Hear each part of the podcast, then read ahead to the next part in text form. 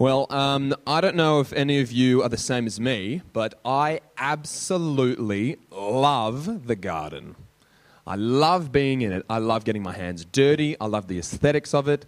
Not only that, but I just love nature in general. About four years ago, I came across something on an Instagram page. Uh, for those who do not have Instagram, it's social media. Um, it, uh, there was this place called Henningsvær in Norway. Anyone heard of it? No. Oh, lucky me. Um, uh, it is this small little town in the north of Norway. It's a small fishing town all of a sudden you've just got landscape of uh, a few little um, islands and a few little boats, and then you turn around, all of a sudden there's just this skyscrapered mountain that snow's falling on top, and it is just mesmerizing. And that is God's creation. God created that type of nature for us. But I also love vineyards. I love the density of forests. I love the textures of different plants. I genuinely have such a passion for gardening and for nature. And so, what better way than to bring my last sermon to you guys, coming from John 15, where Jesus is the vine and God is the gardener and we are the branches. And so, this is where we're going to start off. If we could have that first slide up, please, Mel, of the um, villa. Right here, we have an, an Italian villa, and it's organized, and it's well produced, and it's flourishing. Now, I've been to Italy before, and I haven't seen a vineyard quite like this. And if you go to the Hunter Valley, it's nowhere near as beautiful as this, but it's organized. And it's because the thicker the vine, the stronger the branches.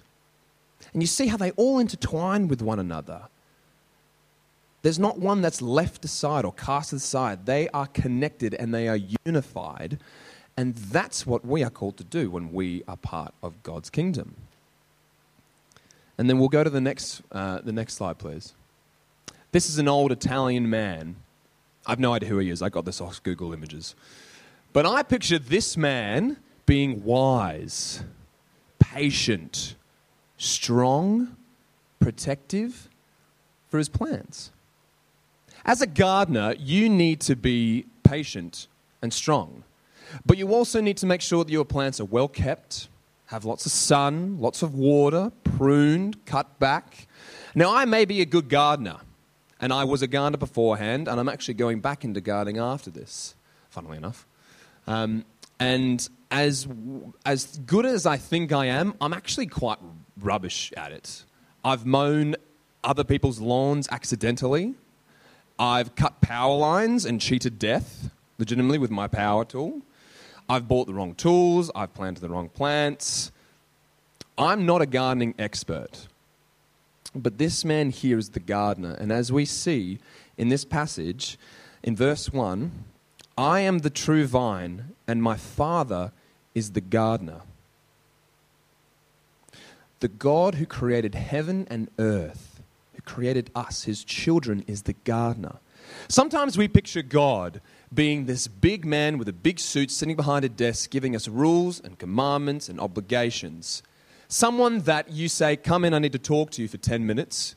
And he just tells you a whole bunch of things that you need to go and do, get them done by the end of the day, and then you're gone, then you don't see him for the rest of the week. As we can tell from uh, the passage that we're going to look at today, and from that picture, if we could have that back up, please, Mel. Our God is not that type of God. Our God is an intimate and loving God, and He is one who wants to be part with us. He's helping to prune us, He's helping to water us, making us be fed, making sure that we're protected. Our gardener is a good gardener, and our God is a good God. So, with today's pictures of the vineyard and the elderly Italian man who looks absolutely fantastic in that get-up. Why is it so important for us to understand the passage of Jesus being the vine and God being the gardener? Well, it's because it has a massive significance in our day to day lives. As a gardener, you need to have two things you need to have strength and you need to have patience. And God has mastered both, and we have not.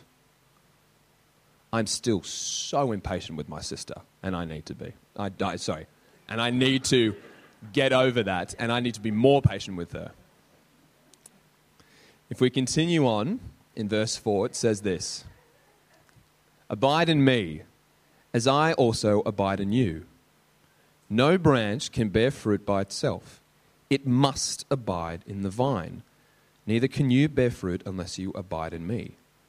I am the vine, you are the branches. If you abide in me, and I in you, you will bear much fruit. Apart from me, you can do nothing. Well, then there's your answer abide in him, and you will bear fruit. That about wraps up my sermon. So um, thank you very much for attending. No, no, no. What does it mean to actually abide? Well, it means to be a part of a good church. It means to be faithful. It means to be reading God's word. It means to be prayerful. It means so much more than what we see on the surface. But it actually means to long for Jesus. You must abide in him.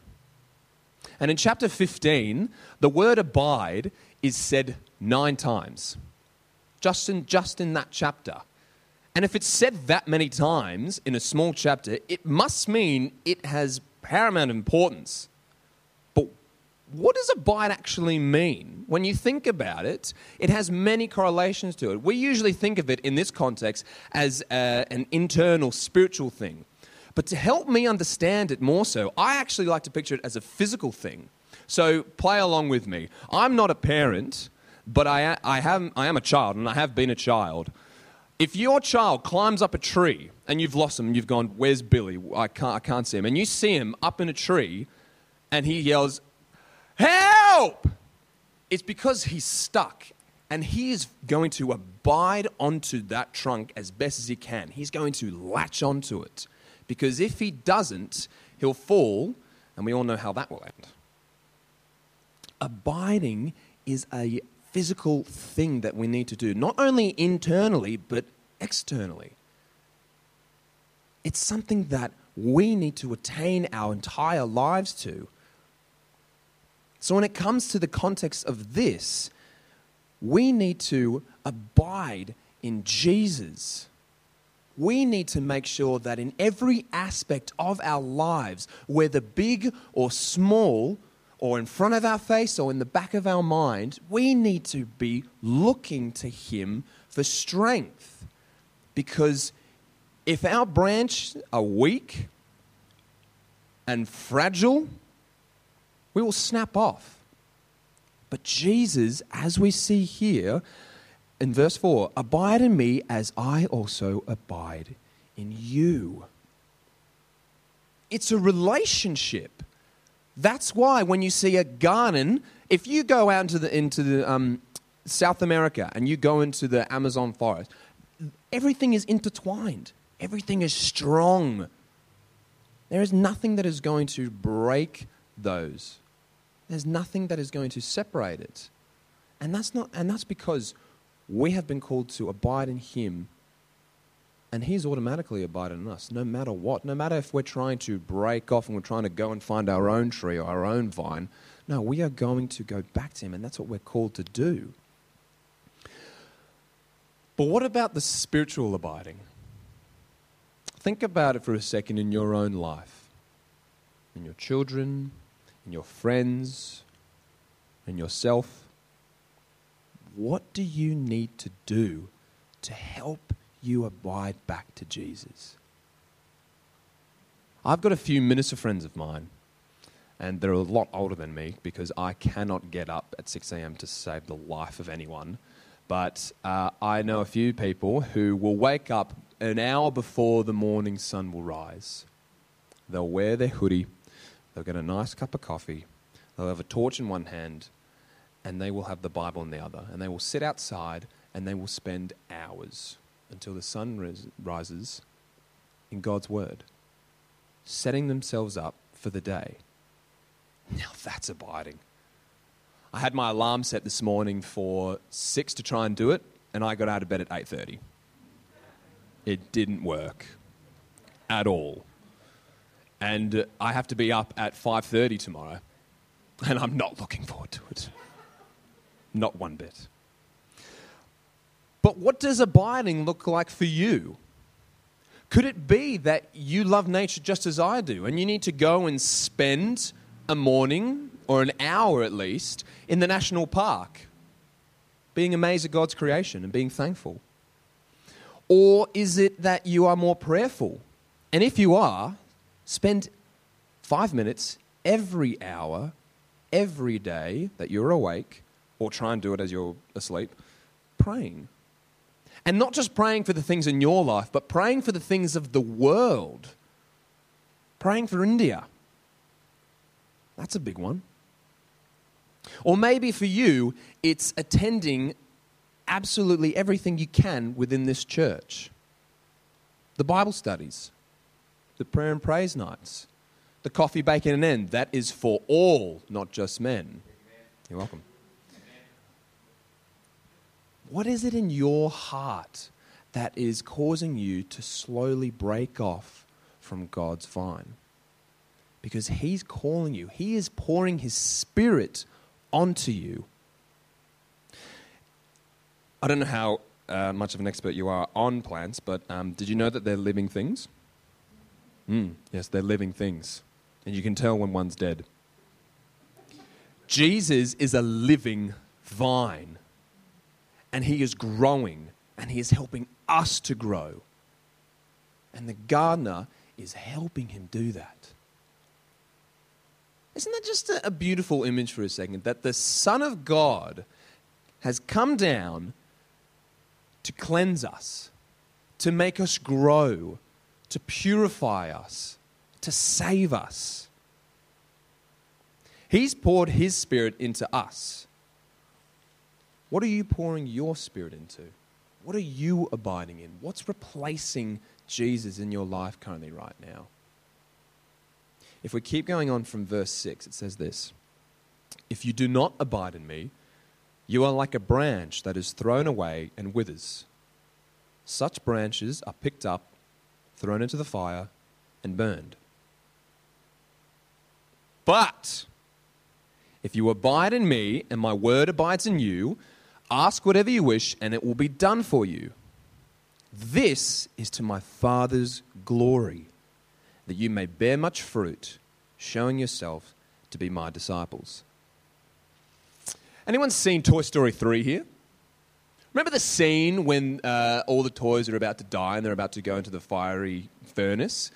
And they're just like, oh, well, we need to hold hands because we've been unified in this life together and we're going to go and die together.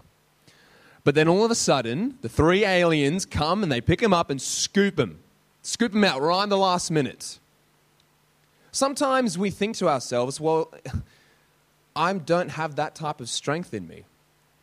Jesus may abide in me, but sometimes it's just hard to trust in him. Sometimes it's hard to lay down my life and take up my cross and follow him. And you think, well, I don't have that much longer. I don't think God's going to protect me as much as I think he is. I may as well just give up. No, God is those three aliens. It does not matter how far you think you have left. He will scoop you up, He will protect you, He will cleanse you, and He'll save you, just like the three aliens did to Woody, which is me. But we do need to be cautious, very cautious about what we abide in, because if we do not abide in Him, we are like a branch that is thrown away and withers. In other words, we're trash.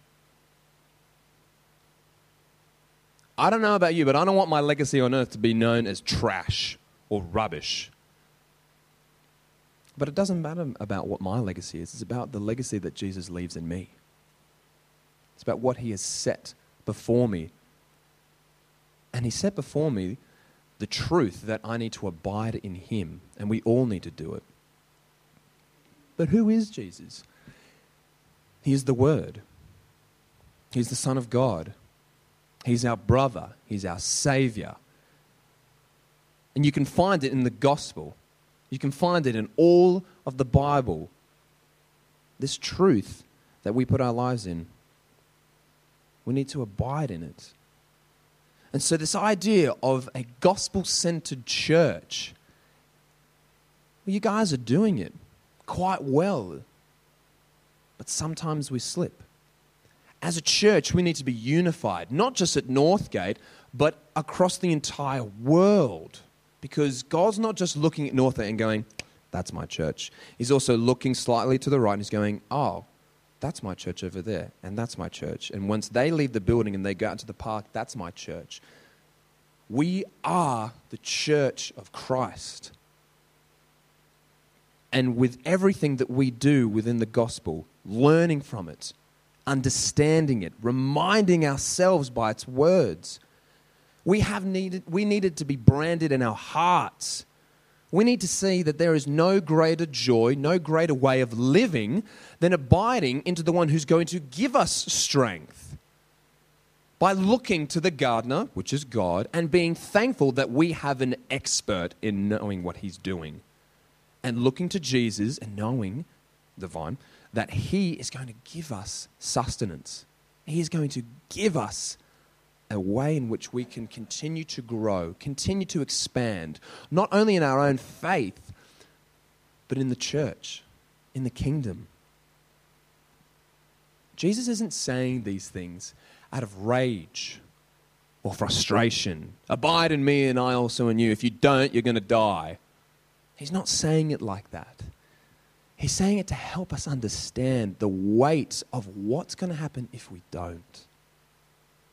What's going to happen if we don't wake up every morning and try our best to put Christ at the center of our heart and take up our cross?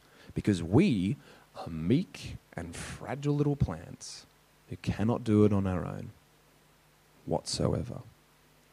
Because the stronger the vine, the stronger the branch. If we keep going from verse 9.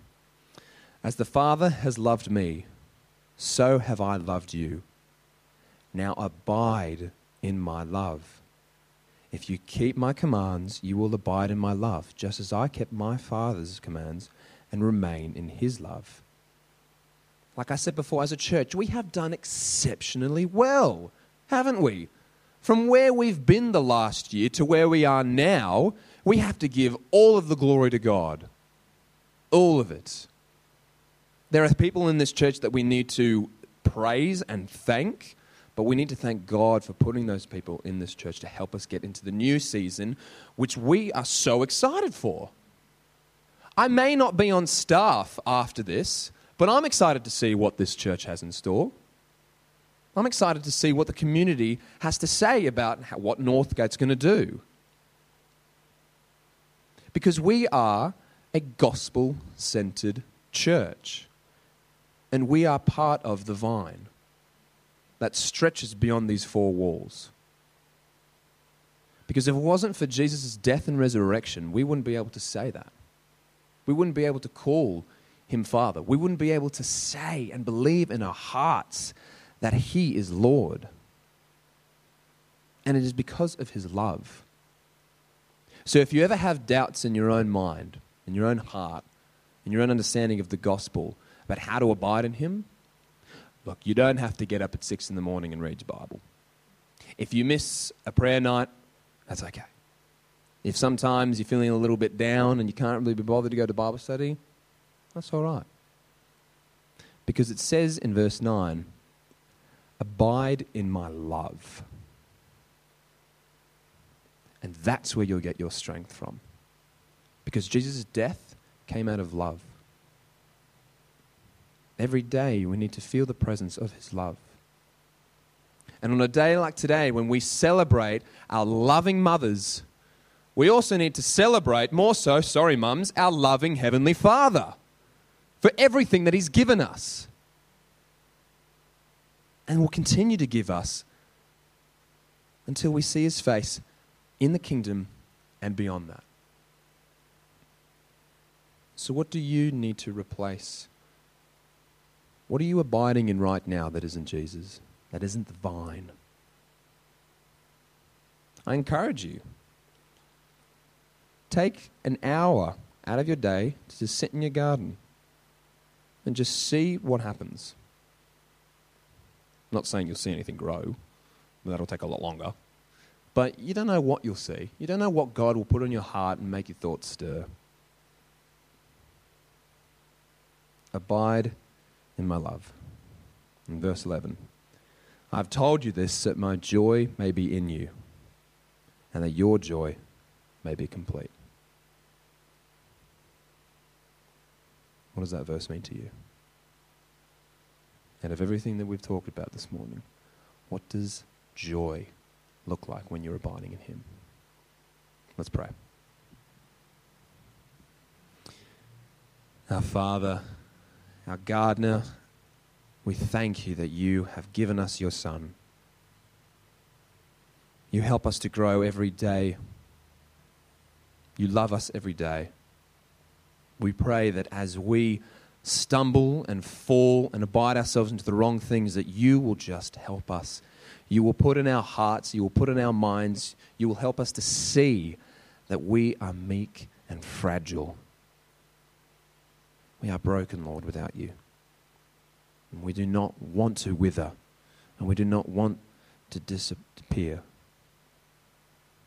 We ask for your forgiveness, and we thank you for this church. We thank you for all churches around the world that are preaching your name, that are doing it in secret, that are doing it publicly. We pray that you will return. We pray that you will help us to see your glory and shine a light in this darkened world. We thank you that you are a strong vine and that we can get strength as a branch, Lord. Amen.